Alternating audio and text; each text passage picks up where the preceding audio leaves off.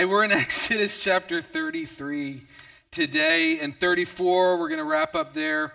Uh, and so, if you're with us, if you are tracking with us, um, you will uh, appreciate the uh, YouVersion app, the uh, Church Center app, and um, that's going to give you a lot of passages today as we kind of go through on some references. You're going to want to uh, look through that and just uh, kind of have that available through the week. You know, we push you to look and see uh, for yourself what Scripture says about some things uh, rather than just listen to what we have to say. And so we encourage you to look through Scripture and, and search it because the Lord is going to speak to you in it and through it.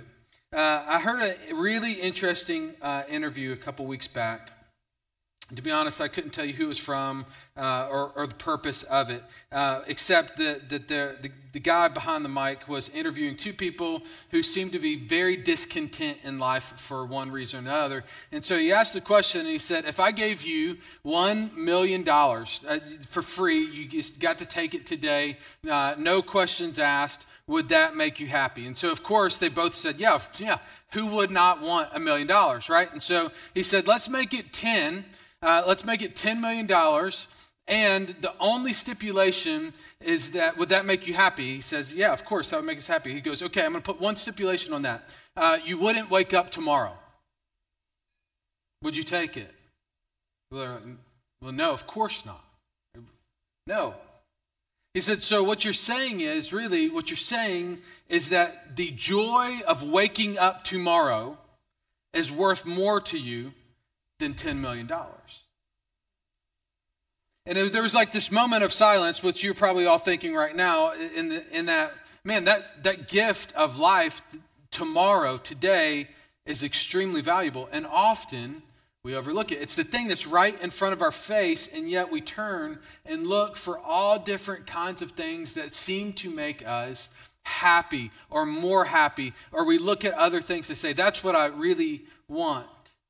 In today's passage, Moses really had this incredible opportunity. He had this face to face interaction with God, and he had this ability to really ask God for anything. He had the ear of God, and he didn't look for other things. Instead, he pushed in and he said, I already have what I want and what I need your presence. I just want more of it.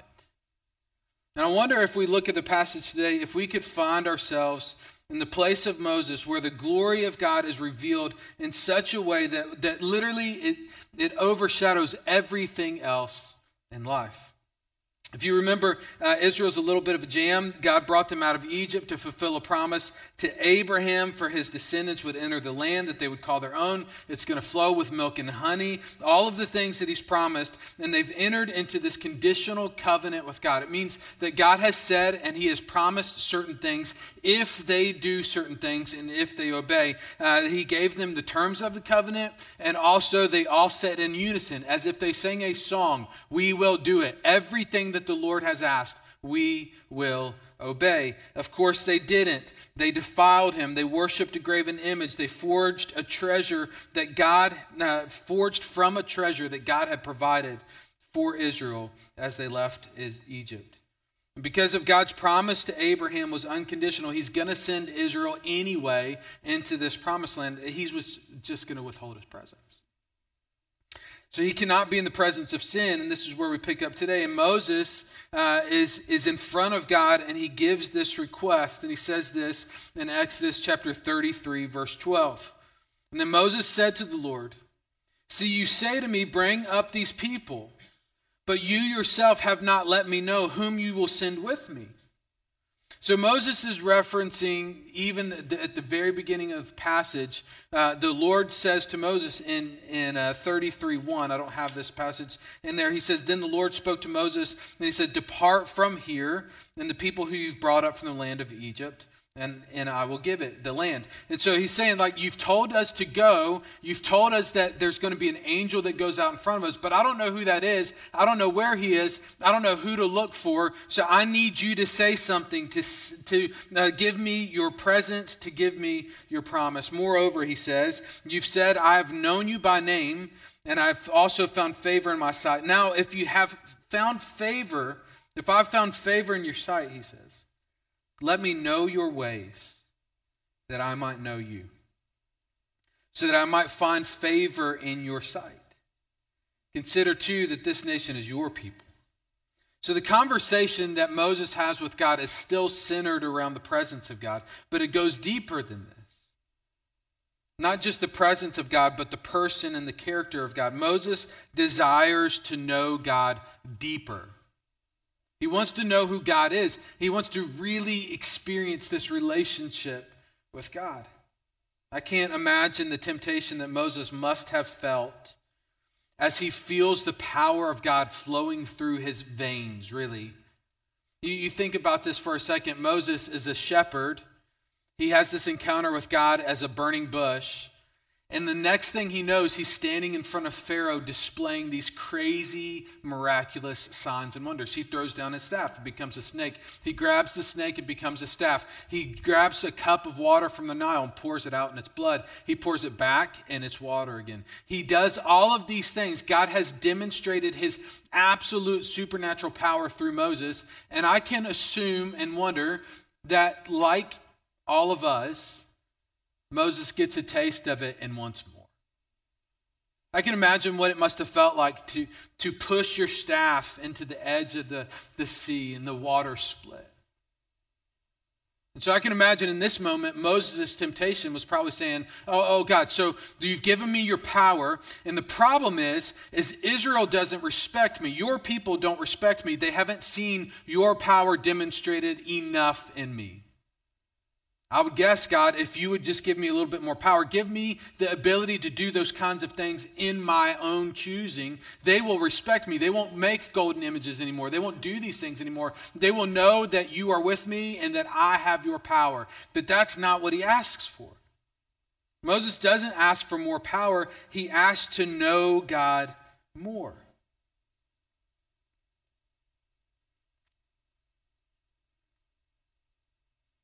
See, the commands of God are inseparable from the character of God.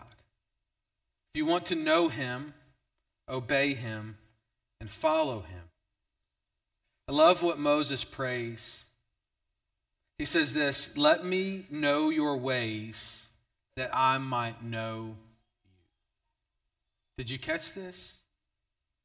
Moses says, If I know how you do things. If I see your law, if I know your ways, then I will know you. You think it would be the other way around. Maybe if we know him, we'll know his ways, and that's probably partly true. But I think Moses knows that he can comprehend and obey the instructions of God.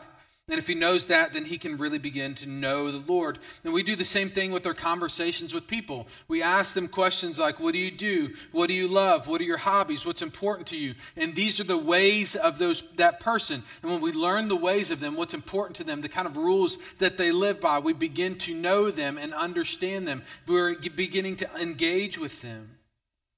And so it's not too different with the Lord. Moses has a very limited set of instructions we, we have the entire scripture before us, and Moses is literally the one responsible for writing the Pentateuch Genesis, Exodus, Leviticus, Numbers, and Deuteronomy. He has none of that. And so, what Moses has is very limited in the ways of the Lord. He says, God, I want more. I want to know your ways. I want to know your law. I want to know more about your covenant, who you are. Moses, with his very limited instructions, wants more. Notice how King David alludes to this passage as he writes about the ways of the Lord in Psalm 25. He says this The Lord is good and upright, therefore he instructs sinners in the way. I'll say this several times. He leads the humble in justice, and he teaches the humble his way. All the paths of the Lord are faithfulness and truth and those who comply with his covenant and testimonies. For the sake of your name, Lord, forgive my wrongdoing, for it is great. And who's the person who fears the Lord? He will instruct him in the way that he should choose. His soul will dwell in prosperity, and his descendants will inherit the land. Here's where it ties in. And the secret of the Lord is for those who fear him, and they will make known to him his covenant. And his eyes are continually toward the Lord, for he will rescue my feet from the net. Those who know the ways of the Lord will be rescued from temptation, from the pitfalls of idolatry, like the people of Israel. And there's so much here tied to Exodus 33 and 34, but I love what he says in verse 14. It's the secret of the Lord. The secret of the Lord. The secret of the Lord is for those who fear him, and they will make known to them his covenant, his ways, his law. I think too often we think about the secret of the Lord like a mystery that we can't unlock or we can't unfold or that we can't find. Like, again, it's an escape room. Have you ever done one of these? Like the room where they lock you in and you have an hour to, to figure out. Those can be fun. With people who like follow instructions and think logically. A few years ago, uh, Levi, uh, this is key information. A few years ago, right? Like three years ago, Levi, my now 12 year old, a few years ago, decided that this is what he wanted for his birthday party to lock me and his older brother up with seven other nine year olds that tried to escape a room with hidden clues. It was like living in a land with a bunch of monkeys. Right? There was, there was no organized and logical thought that happened for one second of that time. Me and Brody were trying to do all these clues, and they were just going up to doorknobs and books, like unfolding them and just trying to rattle it loose for some reason, like it's going to unlock. You know, like we're going to jiggle this doorknob hard enough where the door's going to magically open, there's going to be a treasure on the other side. I think sometimes that's how we approach God. We just go from this thing to this thing, and we hear this book, and we see this author, and it's this new push, and like some hidden thing, Jim, and all this scripture. And really, that's not the way that we approach God or should approach God at all. It's literally that He has said, if you want to know me, look at my ways, look at my word, understand scripture, read it. I've given it to you. He's given us this, this path to know Him, and Moses understands this. Moses says, God, I want to know you more, so show me your ways, show me your truth. Understand that I want to know you, and through your laws, through your ways, I'll get there.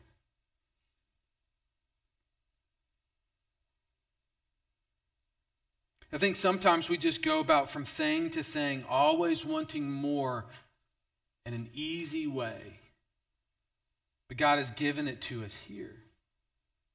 We think all the gimmicks are going to help us to get to know Him better, but already He has given it to us. We learn the character of God through the commands of God. And David says the secret to knowing God, to those who fear Him, He will make known His covenant. That's it. Like Moses, we study Scripture, we yield to it, we obey it. And when we do that, the heart of God is revealed to us in it. Notice this uh, again, David writes in Psalm chapter 1, verse 1 and 2. He says, How blessed is the man who does not walk in the counsel of the wicked, nor stands in the path of sinners, nor sits in the seat of scoffers. But his delight is in the law of the Lord, the way of the Lord. And in his law he meditates day and night. This is the blessed man. Deuteronomy chapter 10, Moses writes later on a, on a more specific scale of this story. He says, Now, Israel, what does the Lord your God require from you but to fear the Lord your God, to walk in his ways and love him, to serve him, the Lord with all of your heart, with all of your soul, and to keep the Lord's commandments and his statutes? Watch this, which I'm commanding you today for your Moses understands this. Moses understands that when he understands the ways of the Lord, it's for his good. Psalm 95 speaks of this as well. Notice this for 40 years, I was disgusted with that generation. The Lord is speaking through the psalmist here, speaking of this moment. And they said that, that they are a people who err in their heart. Why? Because they do not know my way. Therefore, I swore in anger, they shall sure, certainly not enter my rest. So the Lord is also speaking here, and He's saying, Those who do not know my ways, they're going to err in their heart and they're going to suffer the consequences. I love this, what Jesus says actually in John chapter 14. He says this If you love me, you will keep my commandments. To keep commandments, we know commandments. We have to learn commandments. We have to learn the ways of Christ to keep the ways of Christ, right? And he says this If you love me, you will keep my commandments. And the one who has my commandments and keeps them is the one who loves me.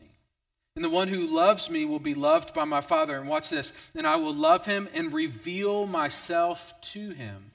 Jesus is speaking the truth that Moses is asking for. He says, My ways, my commandments will be known to you. You obey them. And when you obey them, I will reveal myself to you. This is the pattern that God has set for us that when we want to know Him more, we know His ways. So God answers Moses for his request of his presence. In verse 14, he says this And he said to Moses, My presence shall go with you, and I will give you rest. This is good news, but Moses hears a key word here that he's not sure about. He says, My presence will go with you. Moses wants clarification. And he says, You said my presence is going to go with you. Is that a plural you, like you? Or is that you, Moses? And so then he said to him, If your presence does not go with us, do not lead us up from here. For how then can it be known that I have found favor in your sight, and I and your people? Is this not by your going with us, so that we, all of us, your people, God, I and your people, might, might be distinguished from all other people who are upon the face of the earth?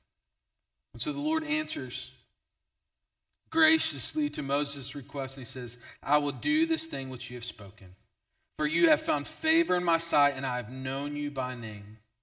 So Moses then doubles down and he asks for another prayer. So far, Moses has asked a few big things, two big requests already. He says, God, I want to know you more. Show me your ways so that I can know you. Show me who you are through your law so that I can obey and understand you more. That's request number one. Request number two is that your presence wouldn't just be with me, God. I know I wasn't dancing around the golden calf. I didn't form and fashion that idol out of what you brought with us out of Egypt. The people were. Yet, God, I love them and you love them. And so if your presence isn't with us, I don't want to go either. Bold request.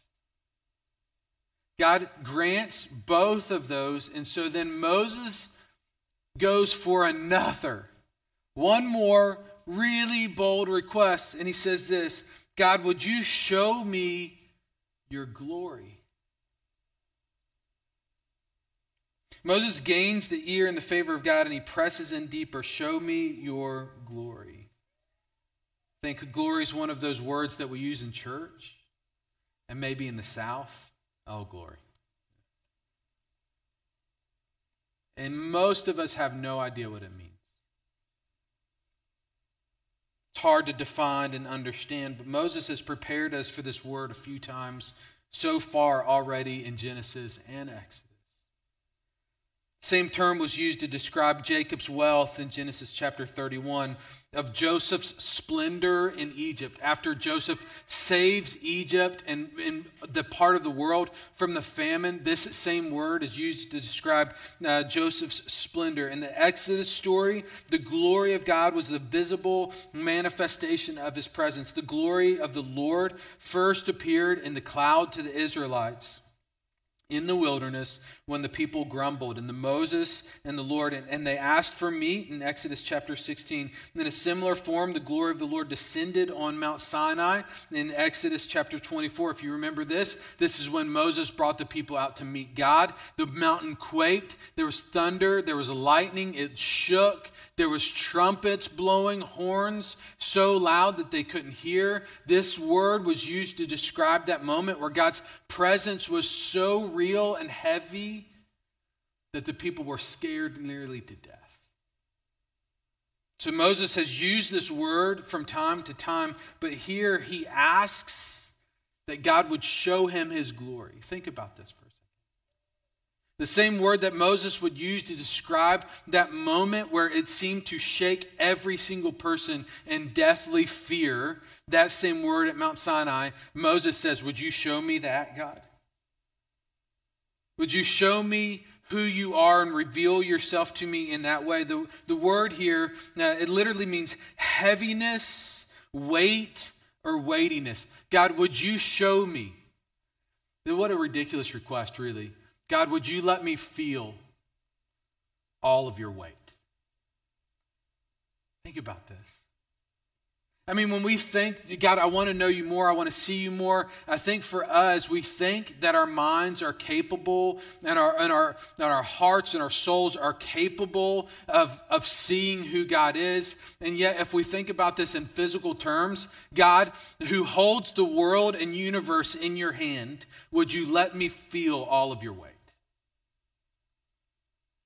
Remember last week we talked about sin. We talked about the idea of us carrying these boulders of sin. Those are heavy. The glory of God is more. And so Moses is praying a prayer that God literally cannot give him. We'll see in a second. God will literally come back and says, Moses, you, you can't, you don't know what you're asking, Moses. You have no idea that my glory would crush you. You're, you're too sinful. I'm too righteous. If I were to hand you my glory, if I were to give you my glory, it would immediately kill you. It would crush you. I think, you know, there's a movie, uh, Indiana Jones, I think, in the, I don't know which one. They're after the Ark of the Covenant. Remember this? You know. And they open the Ark of the Covenant or whatever, and the faces start melting off and all that kind of stuff. I would say that's like that's probably a, a very mild version. The weight of God he's praying for. Would you show me the full weight of who you are? One translation says, Lord, I want to see your very self, your own person. I want to encounter where I can fully experience you. And God says to Moses, You can't, Moses. But he does answer him in verse 19. He says, I will make myself and all of my goodness pass before you, and I will proclaim the name of the Lord before you. And I will be gracious to whom I will be gracious, and show compassion on whom I will show compassion.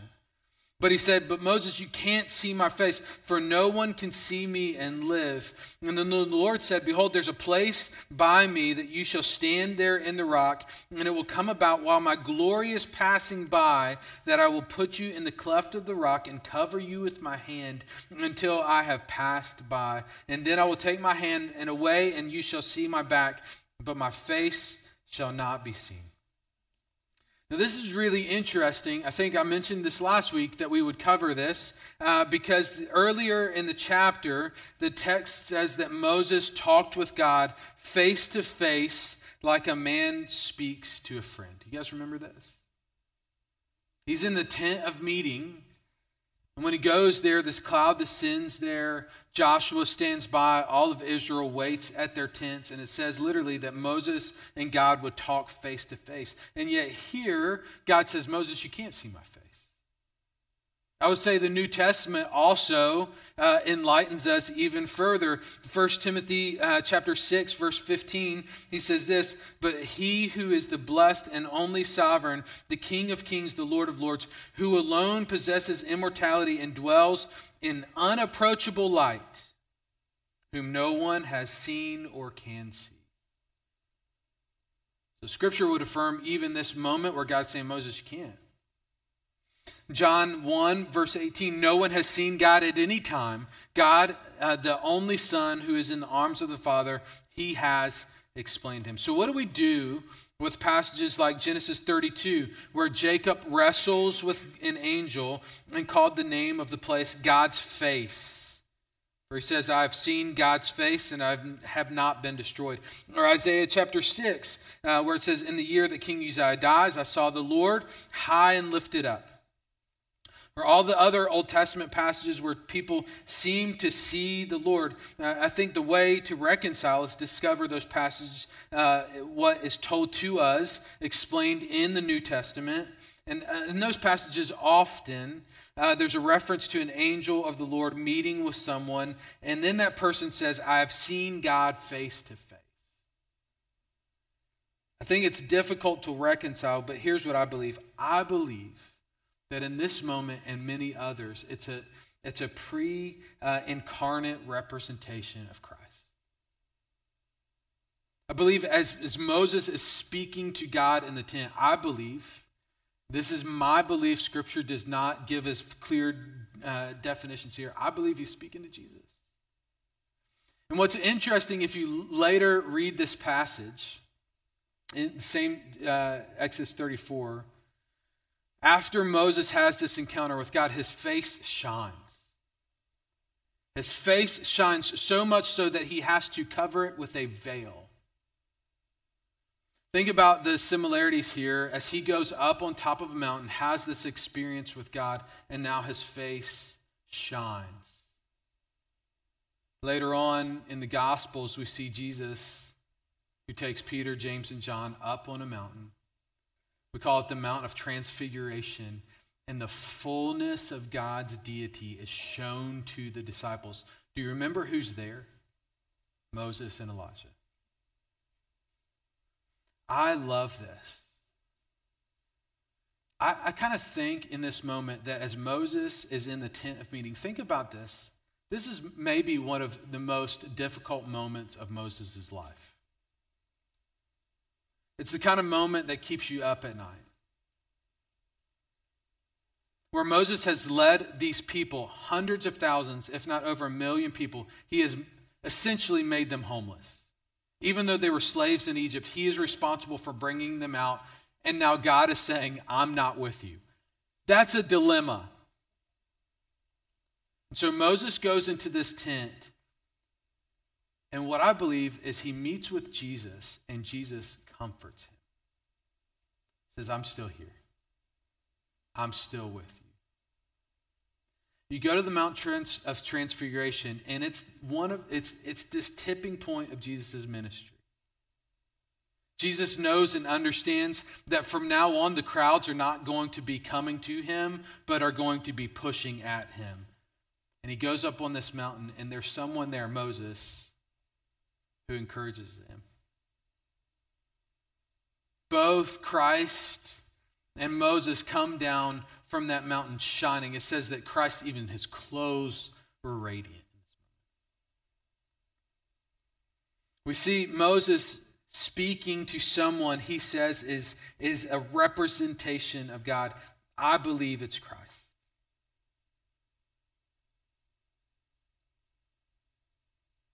Because John uh, 14, Jesus speaks of this a little bit, and he says, Philip, one of the disciples, comes to him and says, Lord, show us the Father, and that'll be enough.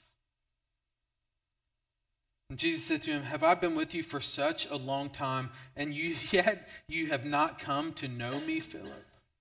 The one who has seen me has seen the Father. And how can you say, Show us the Father? Do you not believe that I am in the Father and the Father is in me? The words that I say to you do not speak on my own, but the Father, as he remains in me, does his work.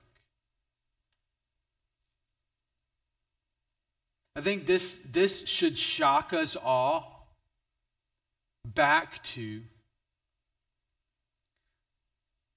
And the Word became flesh and dwelt among us. This should shock us all into the concept that God Himself, too weighty for any of us, would become flesh so that we can know Him, so that we can see Him. I think this is important the fullness of God is revealed in his Son, Jesus.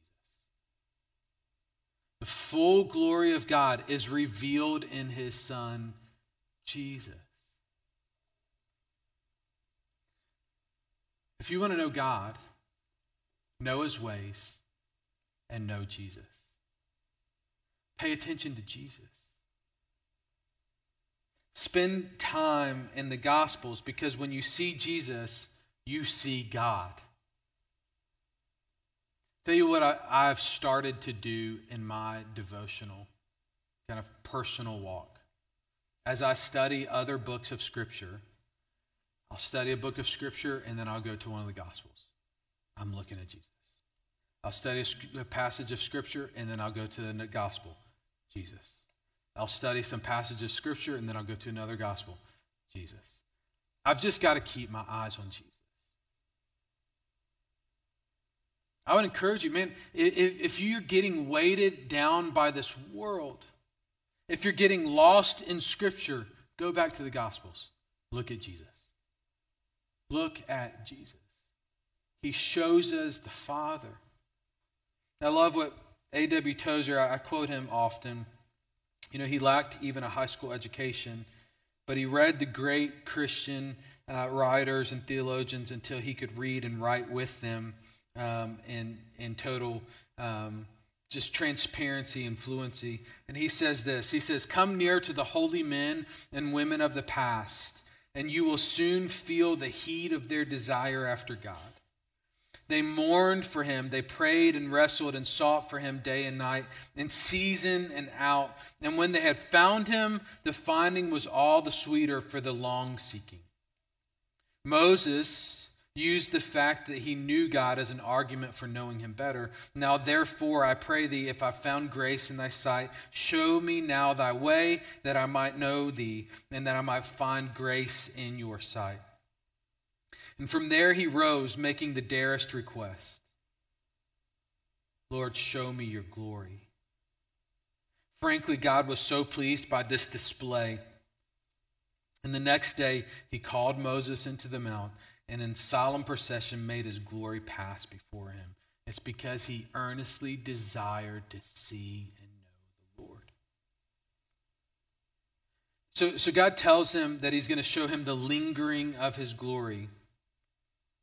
This word that uh, the Lord uses, I'm going to pass before you. Uh, it could literally, I'm going to, I'm going to linger before you. I'm going to show you the backside of me. He's going to proclaim his name to Moses also. So God calls Moses back up to the top of Mount Sinai.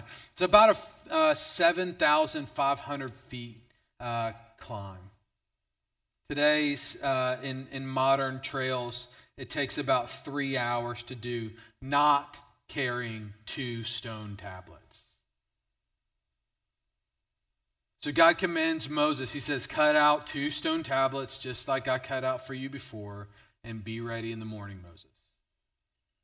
So Moses apparently probably spent most of the night cutting out these two stone tablets, and early in the morning begins his walk back up to Mount Sinai. Moses goes to the mountain, and the Lord descends to him again. Exodus 34, verse 5. And the Lord descended in the cloud and stood there with him as he called upon the name of the Lord. And the Lord passed by in front of him and proclaimed, The Lord, the Lord God, compassionate and merciful, slow to anger, abounding in faithfulness and truth, who keeps faithfulness for thousands, who forgives wrongdoing, violation of his law, and sin Yet he will by no means leave the guilty unpunished, inflicting the punishment of the fathers on the children, on the grandchildren to the third and fourth generations. It's interesting what Moses came for and what Moses thought he wanted isn't what he got and isn't what the Lord said he needed. He wanted to see the glory of the Lord. And God honored that by giving him a self pronounced description. He gave him words. Moses thought that he knew what he wanted. God knew what he needed. Now, of course, with the promise of God, Moses saw the passing of God's glory. The word, like I said, means lingering. It changed him forever. It wasn't just what God allowed him to see, but what, what was revealed to him. Uh, notice a couple of things about this. Notice how God describes his character. He's proclaiming his name. Did you see that? He says, The Lord, the Lord God. And then he gives attributes of himself. In other words, God's name is associated with his character. This is important. God's name is associated with his character. God's character is associated with his ways. It's all connected.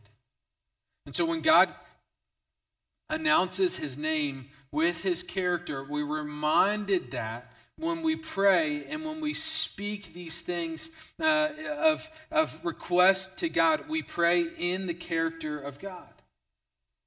That's why when you pray in the name of Jesus, right, it's not like a sign out. It's not like the over and out good buddy, you know? This is saying, God, I'm praying in line with your character, who you are, what you've already done. I'm praying in the name of Jesus. I think another thing to notice in this passage is what God didn't say after the whole deal with the golden calf, he could have said, I am the Lord God, omnipotent, omniscient, strong, all sufficient. But he didn't. All of those things would be true. But he didn't choose to remind Israel of those truths at that moment. That's not what he wanted to communicate about himself at that time. Instead, he says these words I'm compassionate, merciful, slow to anger. I'm long suffering, Moses. Moses, in case you forgot, in case you wondered, I can put up with you and Israel longer than anyone else on earth can. I'm abounding in faithfulness and truth. I forgive wrongdoings. This is incredible because God chooses to reveal himself to Israel in this way. I think just a quick note about the warning of judgment on the third and fourth generations. There's this part of this that's it's almost as if, to be honest, uh, this would be uh, much more uh, postable if we could cut it off at the yet he will by no means leave the guilty unpunished. This would be really encouraging. And we could, you know, make a nice background image and post it up and probably get lots of likes because it makes us feel good. But there's another part of God's character that says he is just and has to judge the wicked. And then there's this part that he will visit the guilty up to uh, their children and grandchildren, the third and fourth generations. And so there's, there's some, I believe, probably. Um, some overanalyzation on this that would talk about generational sins. Have you ever heard of this? Generational sins. I think that's become a popular term. I, I, don't really see the biblical framework for it here, especially. I think just because your father struggled with something does not mean that you have to. Doesn't mean that you have to. I think it doesn't mean that you have a chain of sin that you're destined to be tied to. It doesn't mean you have an excuse or you get to manage it because someone in your family did as well. I do see a biblical framework, though, for biblical consequences. Consequences that are felt from a father's sin to the third and fourth generation. I believe that this is what it's talking about. The context here is the idolatry and sin of Israel. They fashioned a golden calf. They danced around it. They took what God had given them out of Egypt and they molded it into this idol this was the big sin that the children of Israel kept falling into. This is the one that God would warn them as they go into other nations. Listen, when, when, when your sons take wives from these land, they're going to try to bring their gods into your home. Don't do it. Don't serve them. Don't bow down to them. Nothing. This was the big sin. So if parents raise their children in an atmosphere of idolatry, they're setting that child up with the exposure to idolatry. It becomes idolatrous and it's going to play out in the natural consequences because of sin and sins of the parents. So I believe in this moment, God is referring specifically to this idol worship where he says, You have defiled me and your land and my promise, and your children are going to feel the consequences of this. I will repay that sin over and over and over. You will wander the desert for 40 years. Your children will feel that. He says, I, I cannot overlook it. And notice what Moses' response is to God's revelation about himself. Verse 8 And Moses hurried to bow low toward the ground and worship. And then he said, If, if any way I've found favor in your sight, Lord, please may the Lord go along in our midst. He's begging him again. God, would you come with us? Even though the people are obstinate, and pardon our wrongdoing and our sin, and to take us as your own possession. Moses worships, confesses, and gives himself over to God's plan. In response to God revealing himself, Moses worships, he confesses, and he gives himself over to God's plan. I, believe this is what we see over and over and over again through Scripture. An encounter with God demands our worship. Encounter with God demands our worship. Face down worship. Unopinionated worship. Zero preference worship. I love the, the quote. Um, a story of Francis Chan I guess he came out one Sunday after preaching, and um, you know somebody from his church decided that they should tell him uh, that they didn't like one of the worship songs that, that they sung. And he said, um, Well, that's okay, because we weren't singing to you. What a response. We weren't singing to you.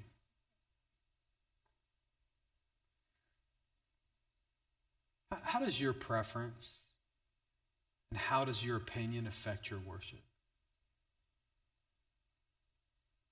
I love what Moses does here. In response to God revealing himself, he literally puts his face on the ground and says, like, I'm not, I'm not worthy of any of this, God. I'm not worthy of any of this.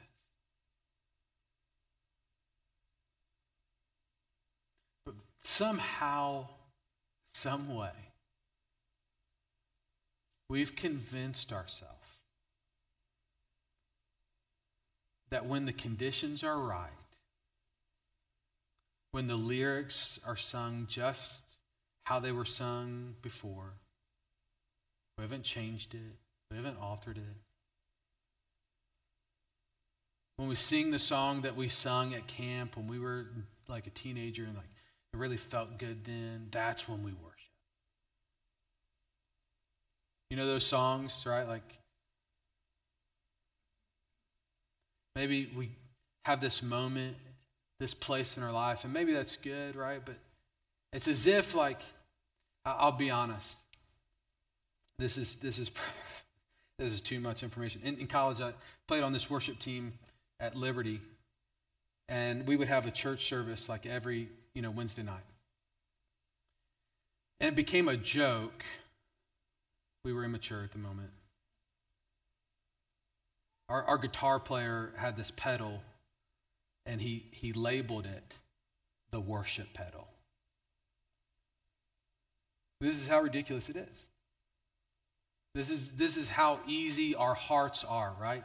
Literally, with tape on this pedal, it was the worship pedal. And he would look back and he would wink and he would hit it, right? And it would be like, just got louder. Music just got more intense, and it was like, that's when we, that's when we worship. And I look back on that, and I, honestly, like I, my heart cringes because I was part of it. But also, it just reveals something about us, doesn't it? That if we manipulate it, if we like it, if it's good, if it's smooth, if it's all the things, then that's when we worship. If that's what we call worship, it's, it's not worship. Because worship is when we get a clear view of God and we say, God, I'm not worthy of any of this. We sing these songs, and it's true that you're for me and not against me. It's true that you've forgiven me. God, they can turn they can turn everything off or they can turn it up however they want to, but I'm just caught up in the fact that you have chosen to love me. That's worship. That's worship. When we look at God for who He is, our only response is worship. So God gives Moses uh, like the, the whole law again. And it's interesting that Moses now has to write it and carve it in the stone. And I think to myself, how repetitious. But I think Moses must have been smiling the entire time he's writing. You know why? Because with each sentence about the tassels on a priestly garment, he's thinking to himself, God's still with us. With each instruction about the law, he's saying, He hasn't left us. He soaks in the law, the covenant. He soaks in the promises of God.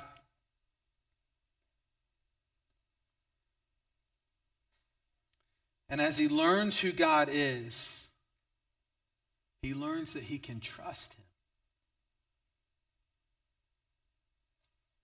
I don't know if you've heard about a game, it's a game on the App Store, at least it was, called um, Pocket God. It was one of the top selling video game apps um, for a while. And um, it, the, here's the description it says, What kind of God would you be? Benevolent or vengeful? Play Pocket God and discover the answers within yourself. On a remote island, you're an all powerful God that rules over the primitive islanders, and you can bring new life and then take it away just as quickly. And so, seeing the game options include throwing islanders into volcanoes, using islanders as shark bait. Uh, you can bowl for islanders with a large rock if you want to. You know, create earthquakes, destroy island, islanders' villages. Um, designers seem to think that players will only want to play the role of a vengeful God. Probably because that's how we view him. But I want you to notice these words again. From God's own mouth, as he declares who he is, he says, I'm the Lord God. I'm compassionate.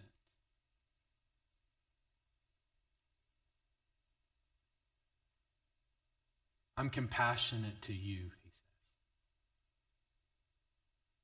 I'm compassionate for your circumstance. I'm compassionate for the weight of your life right now. And I'm merciful. I'm merciful to you. God is not just merciful, He cannot be universally merciful without being specifically merciful. God is not just merciful in proclamation and not merciful to you. He is merciful to you. He is slow to anger, is abounding in faithfulness and truth. He keeps faithfulness for thousands, and he forgives wrongdoing, violation of his law, and sin. He forgives us and He loves us. That's who He is. I don't have this passage uh, on the screen, but as Jesse comes out to lead us in response, I wanted to read a passage uh, from uh, 2 Corinthians chapter 3. And Paul says this Therefore, having such a hope, we use great boldness in our speech and are not like Moses, who used to put a veil over his face so that the sons of Israel would not look intently at what was fading away. But their minds were hardened, for until this day, at the very reading of the Old Covenant, because the same veil remains unlifted, because it is removed in Christ. But to this day, whenever Moses is read, a veil lies over their heart. But whenever a person turns to the Lord, the veil is taken away. Now, the Lord is the Spirit, and where the Spirit of the Lord is, there's liberty. But we all, with an unveiled face, beholding as in a mirror the glory of the Lord, and being transformed into the same image from glory to glory, just as from the Lord the Spirit. So, what Paul's saying here is Christ has given us the hope of glory, he writes later. The actual presence of God's glory rests in us. Why? Because he's compassionate and merciful and slow to anger, abounding in faithfulness. He, he forgives wrongdoing violations of the law and of sin. This is who God is. This is what he says to you today. Would you pray with me? Lord, we thank you that in all the ways you could have told us who you are, you could have rebuked, you could have reminded Israel one more time of their sin. And yet you choose to remind them of your faithfulness, your compassion, your mercy, and your forgiveness. Lord, things that we in here desperately need from you today. And so, Lord, I pray for those in the room who want to know you. Lord, I pray that you would show yourself to them as Moses prayed also. Lord, for those in the room who have this uh, difficult and um, inaccurate view of you. That you're a vengeful God waiting to smite us. Lord, I pray that you would wake them up to who you choose to reveal yourself to us as, Lord, this compassionate God. And I pray that we would worship in response, God. Lord, those who need to pray with you today, Lord, I pray that you would give them the courage to even walk towards the back and meet with someone who can pray with them and for them. Lord, I pray that you change us by this scripture today. In your name we pray.